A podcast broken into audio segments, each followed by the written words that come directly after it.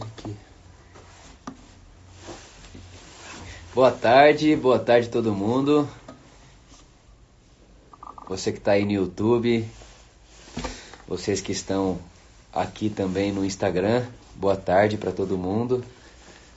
Tá certo aí mesmo? Tá certo. Tá? Estamos fazendo um teste aqui, gente. A gente está tentando fazer a transmissão acontecer de uma única câmera. E aí acabou que não deu muito certo, né?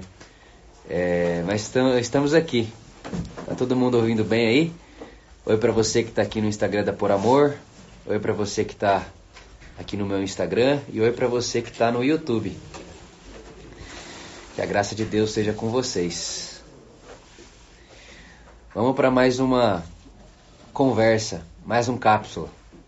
Né, o nosso cápsula acontecia de quinta-feira e a gente precisou alterar ele para quarta, né? Quinta-feira é o nosso dia de subir o link da inscrição da celebração. Então, para não ficar tudo muito aglomerado ali na, na quinta-feira, a gente preferiu mudar para quarta-feira, tá bom? Então vamos lá, cápsula. Cápsula é um recipiente, né, com vários ingredientes, dependendo do tipo, né, de cápsula que a gente está falando. E esses ingredientes quando a gente ingere ele, quando ele se torna vida dentro de nós, ele produz vida, produz a cura, né? produz, enfim, proteínas e ingredientes que muitas vezes faltavam no nosso corpo. Então esse é o objetivo do cápsula.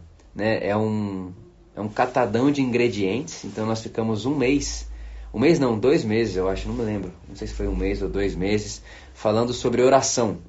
Né? Então colocamos um monte de ingredientes ali na nossa vida de oração. E aí agora na última, no último cápsula que foi aconteceu duas semanas atrás, a gente entrou no assunto de identidade. Identidade. E hoje eu quero falar com você, né, em continuar dentro desse assunto identidade, mas quero começar a reflexão com uma com uma pergunta ou tentar responder uma pergunta que as pessoas sempre fazem, né? Tipo, essa pergunta aparece toda vez que se abre uma caixinha de pergunta, é, toda vez que a gente para para conversar com alguém, essa, essa, essa pergunta sempre aparece, né? Vitor, qual que é o propósito de Deus para mim hoje? O que, que Deus quer de mim hoje? Né? O que, que Deus espera de mim? O que, que Deus espera da minha vida? Né? Quem nunca fez, quem nunca se fez essa pergunta, né? Quem nunca parou para perguntar ou para tentar fazer uma autoanálise de si e perguntar: poxa, o que será que Deus quer da minha vida? Qual é o plano de Deus para mim? Qual é o propósito de Deus para mim? E uma coisa que é, foi libertador para mim, na verdade, eu me lembro quando eu comecei a entender esse propósito de Deus dessa maneira, tudo ficou muito mais claro para mim, porque até então era tudo muito difícil. Eu queria saber exatamente o que Deus queria de mim naquele dia. E era difícil descobrir, porque como que eu sei o que Deus quer de mim agora? Será que Deus quer que eu vá para a faculdade ou Deus quer que eu vá para o seminário? Será que Deus quer que eu uh, faça engenharia ou será que Deus quer que eu faça administração? Então todas essas dúvidas ficavam na minha cabeça, na minha mente de um jeito que era difícil de eu tomar uma decisão. Todas as decisões que eu precisava tomar, eu tomava com medo, porque será que é isso que Deus quer para mim? Quem me garante que é isso mesmo que Deus quer para mim? Quem me garante que Deus quer que eu faça faculdade de engenharia? Né? Então, na minha cabeça, eu tinha essa, essa mentalidade, inclusive já até preguei sobre isso. Era como se Deus tivesse um caderno no céu escrito Vitor Azevedo. Né? E aí estava lá escrito no céu assim, caderno do Vitor Azevedo, dia 10 de novembro de 94 ele nasce.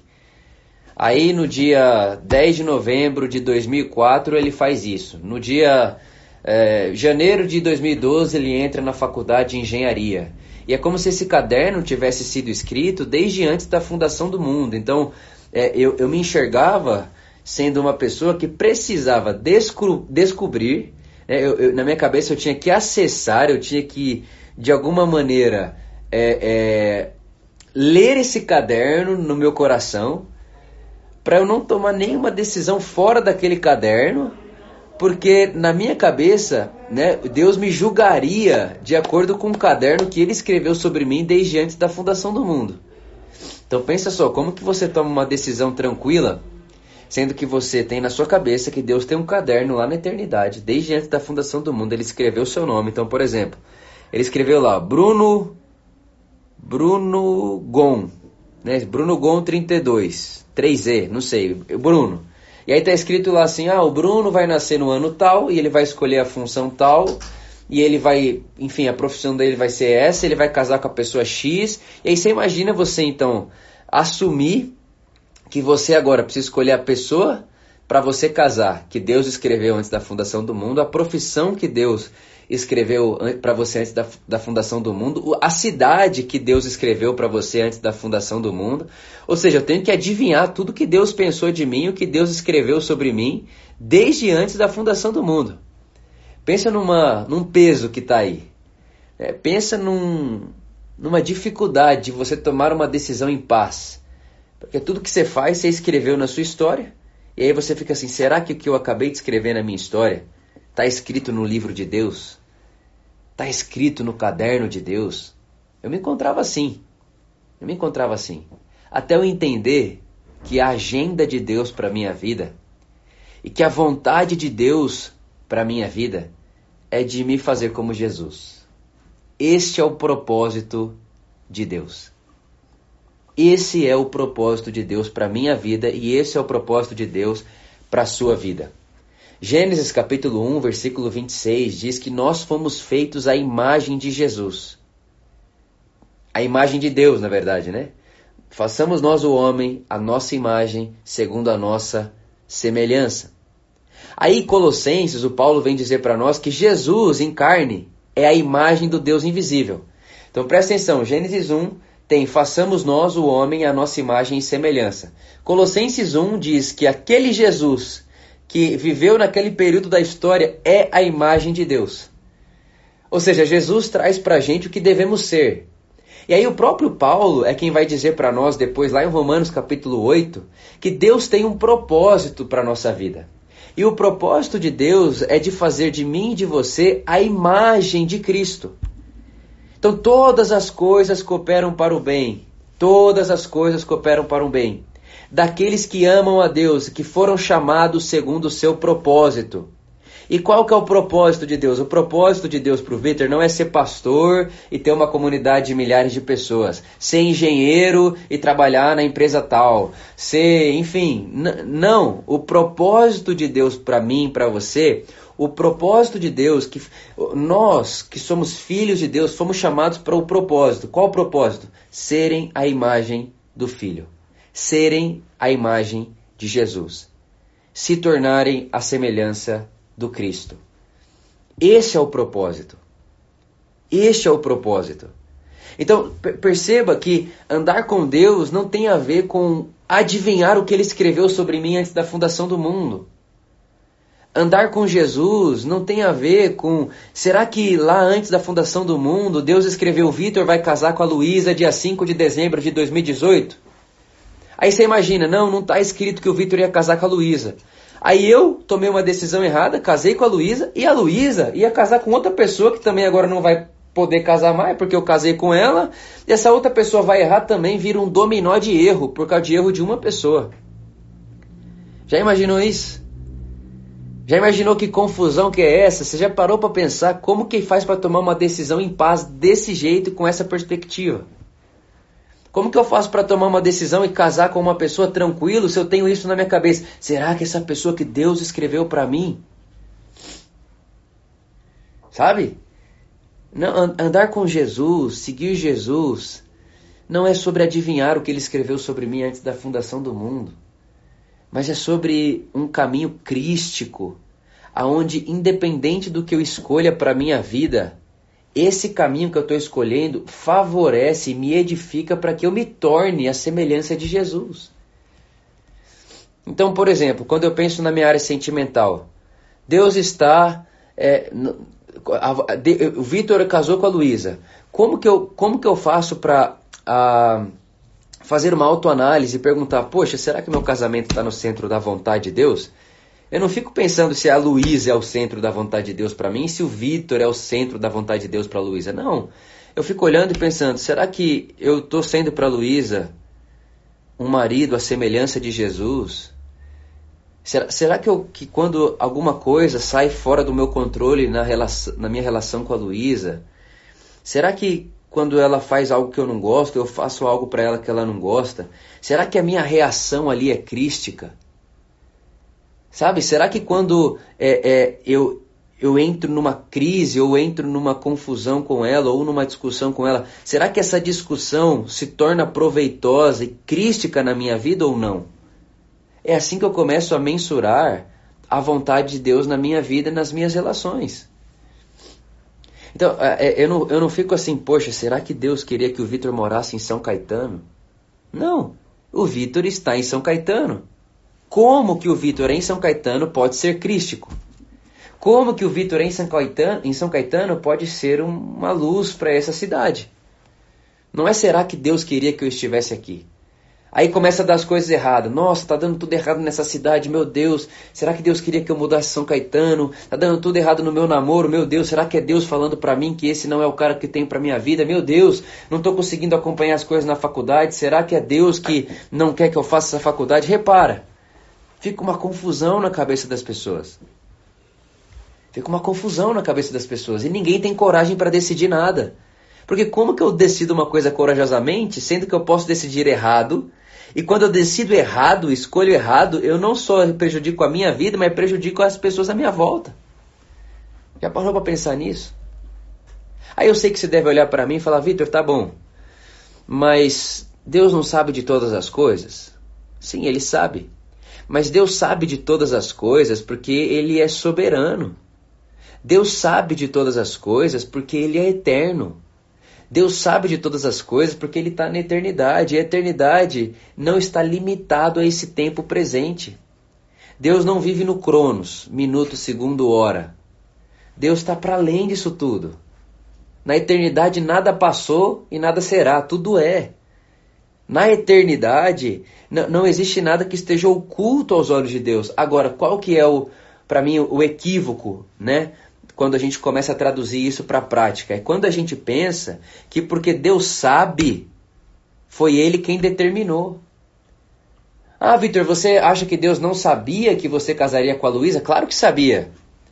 Mas Ele sabe, Ele sabia e saberá porque Ele está para além do tempo. Não porque Ele determinou que eu casaria com a Luísa, porque casar com a Luísa foi uma decisão minha que inclusive se eu não fosse na viagem no Piauí em 2015, provavelmente eu não a conheceria, quase que eu não fui.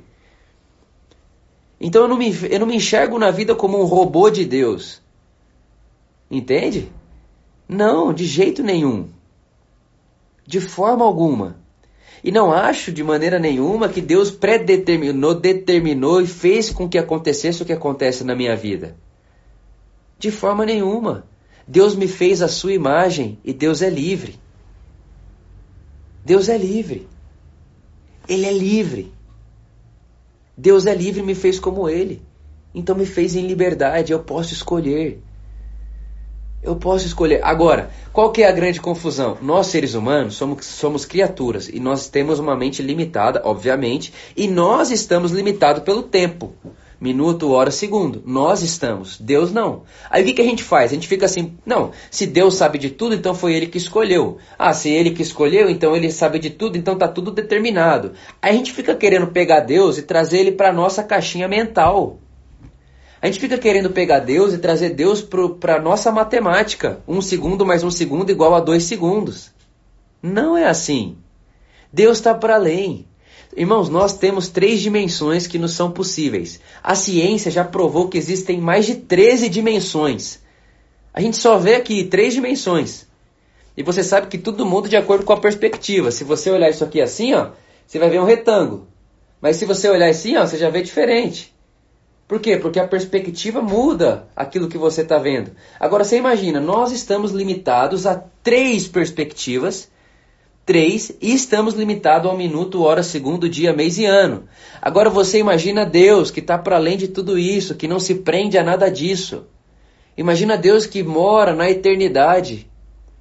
Ele não está limitado a isso.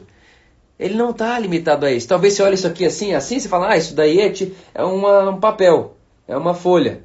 Aí quando faz assim, não, não é uma folha, é um caderno. Por quê? Porque mudou a perspectiva.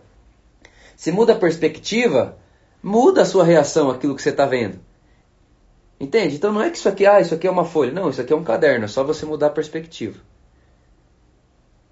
E aí tudo muda. Aí quando a gente pega Deus, que vive fora das dimensões e quer trazer para ele, e quer trazer para cá, como se, peraí, uh, se eu vivo em três dimensões, eu quero enquadrar Deus nas minhas três dimensões, a gente faz uma loucura. E aí vai gerando esse senso na vida das pessoas, aonde as pessoas estão tentando acertar elas estão elas estão tentando acertar o que, que Deus escreveu que eu, que eu comeria hoje. Tipo assim, Deus escreveu que eu comeria isso aqui hoje, porque se ele não escreveu, eu não quero comer. Será, será que Deus, será que Deus escreveu que eu teria que eu tinha que fazer engenharia? Porque se Deus não escreveu, eu errei. Porque foi o que eu fui fazer da minha vida. E aí tem um monte de gente que está muito preocupada e o pior, o pior é quando as pessoas desistem de Deus por acharem que não vão conseguir escolher aquilo que Ele quer que elas escolham. É triste, mas é uma realidade. E quando a gente percebe que Deus, o Deus que é né, revelado em Jesus não faz assim, porque o Deus que é revelado em Jesus, ele está um momento em cima da, do monte em Jerusalém e ele olha para Jerusalém disperso e começa a chorar. E Jesus só viu que só fazia o que viu o Pai fazer. Jesus é Deus em ação no mundo. Aí você imagina. Jesus, que é Deus em ação no mundo, está no alto de uma montanha, olhando para Jerusalém dispersa, chorando e dizendo: Como eu queria que vocês ouvissem os profetas. Como eu queria que vocês se ajuntassem debaixo das minhas asas, como os pintinhos se juntam debaixo das asas da galinha. Como eu queria. Esse é o nosso Deus. Esse é o nosso Deus. A gente não crê em Deus, numa ideia. Não, gente, o nosso Deus se chama Jesus. E o nosso Deus se chama Jesus, ele dizia, como eu queria mas é, talvez você olhe e fale, Deus, você é Deus. Você não queria nada, o que você quer, você vai e faz. Você não quer? Se você queria, então vai e faz. Você é Deus, você é todo poderoso. Você pode tudo. E ele vai dizer, sim, eu posso tudo. E podendo tudo, escolhi amar. E aí quem ama pode menos, porque quem ama não priva o outro de liberdade. Eu posso tudo, porque eu sou todo poderoso. Eu sou. Mas podendo matar, eu escolho morrer. Porque eu amo. E quem ama pode menos. Quem ama não pode matar, quem ama não pode fazer, não pode fazer por violência. Quem ama não pode trair, quem ama não pode mentir. Quem ama não pode controlar. Porque como eu digo para você que te amo, se eu controlo a sua vida. Como eu digo para você que eu te amo, se eu não te faço em liberdade, a liberdade antecede o amor. Quem diz, quem diz amar já está dizendo no eu te amo, te fiz em liberdade. Amor e liberdade são irmãos gêmeos, não existe um sem o outro. Não dá para dizer que ama sem liberdade dizer que é livre sem amor. São irmãos gêmeos. Agora presta atenção. Quando eu abraço essa realidade desse Deus que me foi revelado em Jesus, eu digo, não, é esse cara, eu me submeto a ele. Jesus é o Senhor da minha vida. Jesus é o Senhor da minha vida, Jesus é o Senhor dos meus dias, Jesus é o Senhor, é Ele quem eu chamo de Senhor. Ah, eu creio em Deus. Não, não é Deus abstrato, não, eu creio em Jesus. O nome do meu Deus na história é Jesus. Aí Jesus, ele vai chamar você para um caminho. É um caminho, ele diz: siga-me, porque eu sou o caminho. Siga-me. E no caminho a gente vai aprender junto. No caminho a gente vai fazer junto. No caminho, Vitor, você vai aprender de mim que sou manso e humilde. No caminho, não na sala de aula. A gente não pode confundir o caminho de Jesus com uma sala de aula, do jeito que a gente aprendeu. Como se Jesus fosse o professor e a prova do dia é você descobrir e assinalar o que ele escreveu sobre você antes da fundação do mundo. E aí, quem consegue acertar o que Deus escreveu sobre mim antes da fundação do mundo passou na prova. Quem não consegue acertar, repetiu, reprovou. Não. Jesus não chamou você para uma sala de aula. Jesus chamou você para um caminho. E ele é o caminho. E o destino desse caminho não é um lugar, é se tornar como Jesus. O destino final é se tornar como Jesus. Esse caminho não nos leva a um lugar, céu. Esse caminho nos faz terminar a jornada como Jesus é. Essa é a agenda de Deus para você hoje, amanhã, depois de amanhã. Essa é a agenda de Deus para você, te fazer como Jesus. Por isso a minha oração é que a gente consiga se enxergar como filhos de Deus e como pessoas que podem conhecer o que é esse senso de liberdade que foi dado aos filhos de Deus. É isso que o apóstolo Paulo disse. Olha, vocês receberam a liberdade da consciência de serem chamados, chamadas filhos e filhas de Deus. E com essa consciência de amor, liberdade, eu posso decidir escolher ousadamente escolher e ter, e ter coragem nas decisões que eu vou tomar na minha vida.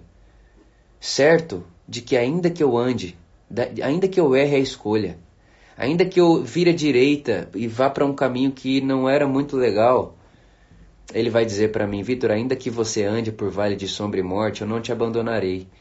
Então, até no caminho que você escolheu errado para você, eu vou fazer cooperar para o seu bem. Tá vendo essa escolha errada que você tomou na sua vida? Eu não sei você, irmãos, eu já tomei muita escolha errada na minha vida. Muitas. Muitas. Mas até na escolha errada que eu tomei na minha vida, no caminho, virei à direita não era para ter virado. Mas naquela direita que eu virei ali, ó, o Espírito Santo sopra. E aí aquela, aquela direita que era um caminho errado, tortuoso, se torna crístico. Até, até, aquela, até aquela direita errada que eu virei me faz mais parecido com Jesus. No final. No, fi, no final da rota, no final, sabe, no final do quarteirão da rua que eu andei entrei errado. No final do quarteirão da rua que eu entrei errado, eu tô mais parecido com Jesus. Ou seja, a agenda de Deus para mim foi concluída com sucesso. Porque Deus não está interessado em o Vitor nunca errar. Ah, o que Deus quer é que o Vitor nunca erre o caminho. Não. O que Deus quer é que o Vitor Vá dormir hoje mais parecido com Jesus. Não é sobre acertar um, uma prova. Dez perguntas do dia, faz assina lá e assina tirar dez, oito, seis. Se tirar seis, passou. Não. Não. Andar com Jesus não é ir para uma sala de aula. Andar com Jesus é um caminho, onde o desfecho, o destino do caminho não é um lugar. É se tornar como Jesus, como a pessoa que nos convidou para o caminho. É isso que João vai dizer. É isso que Paulo vai dizer. É isso que Pedro vai dizer. Vocês são participantes da natureza divina. João vai dizer que, como ele é, nós somos nesse mundo. E o apóstolo Paulo vai dizer que todos nós, com o rosto descobertos, contemplamos como por um espelho a glória do Senhor, que é o Cristo. Ele mesmo responde: estamos sendo transformados segundo a sua imagem. Então, se você quer saber a vontade de Deus para você, a vontade de Deus tem nome é Jesus. A vontade de Deus para você tem nome, é se tornar a imagem de Jesus, porque foi para isso que o ser humano foi criado. Desde o Gênesis, a vontade de Deus é que o homem seja a sua imagem e semelhança. E a gente sabe que no caminho da história a gente foi se fraturando. No caminho da história a gente foi se defraudando e a gente foi se aniquilando, a gente foi se maltratando, se machucando e a gente ficou como todo desfigurado. A imagem de Deus ficou desfigurada na humanidade. Aí Deus encarna em Jesus, o Verbo se fez carne, trouxe de volta a imagem de Deus.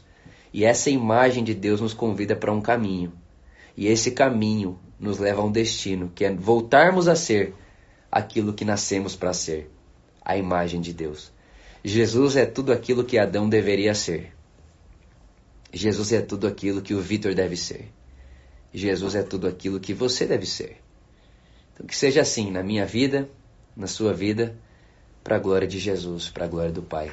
O Pai gosta de ver o Filho dele, o, o Cristo dele, vivendo em nós e através de nós. E para a gente orar, uma pessoa perguntou para mim assim: Vitor, é, como que eu faço para lidar com as críticas que eu recebo? Eu disse para ela: olha, é, tem uma vida dentro de você que se chama Cristo. Ele já está aí. É a vida com V maiúsculo. Já está dentro de você. E essa vida é livre. Livre. E por ser livre, não está presa à crítica e nem submetida aos elogios. É uma vida livre. Porque a sua verdadeira identidade não depende e não dependerá do que alguém pensa, do que alguém diz ou das escolhas que você tomar na sua vida. O Cristo em você, em mim, o Cristo em nós é maior do que qualquer fala de alguém e é maior, maior do que qualquer decisão errada que você e eu tenhamos tomado na nossa vida. Então, independente de onde você se encontra hoje, talvez você está me ouvindo agora e você se considera um fracassado, uma fracassada, porque você olha para a sua vida e diz: Poxa vida, eu acho que eu não escolhi certo, eu acho que eu não estou vivendo o centro da vontade de Deus e tal. Olha, ainda há tempo, ainda há tempo. Se você me assiste, ainda há tempo, porque a vontade de Deus para você não diz respeito a um lugar geográfico. A vontade de Deus para você diz respeito a terminar a jornada como Jesus. Um beijo no coração de vocês. A minha oração é simples, muito simples. Que o Espírito Santo ilumine Jesus diante de mim e de você, para que ao enxergarmos Jesus iluminado diante de nós pela luz do Espírito de Deus, possamos ser transformados à sua imagem e à sua semelhança. Um beijo no coração de vocês, amo vocês e vai ficar salva a live, tá bom? Vi que bastante gente mandou mensagem aqui. Vai ficar salva live, depois vai pro podcast, vai ficar tudo por aí para você ouvir, reouvir, mandar para as pessoas e abençoar a sua vida, tá bom? Um beijo no coração e até quarta-feira que vem. É nóis. Ah, e só uma coisa. Isso daqui, tem muita gente que fala que eu sou do diabo porque eu faço isso, né? Eu queria muito que todos os meus vídeos tivessem legenda em tudo para as pessoas que não podem né, ouvir pudessem ler o que eu estou falando, mas não dá. Inclusive, né, é por isso que eu estou deixando o microfone sempre abaixo da minha boca, porque tem pessoas que são surdas e que conseguem ler o meu lábio. Né? Então, e isso daqui significa eu amo você em libras. Então, é se alguma pessoa aí que não, que não ouve, ela sabe que eu estou dizendo isso para ela também. Tá bom? Então, só para aliviar o coração aí das pessoas que acham que eu sou o, o, o anticristo, o 666 e tal, tá bom? Um beijo, valeu! falou, falou!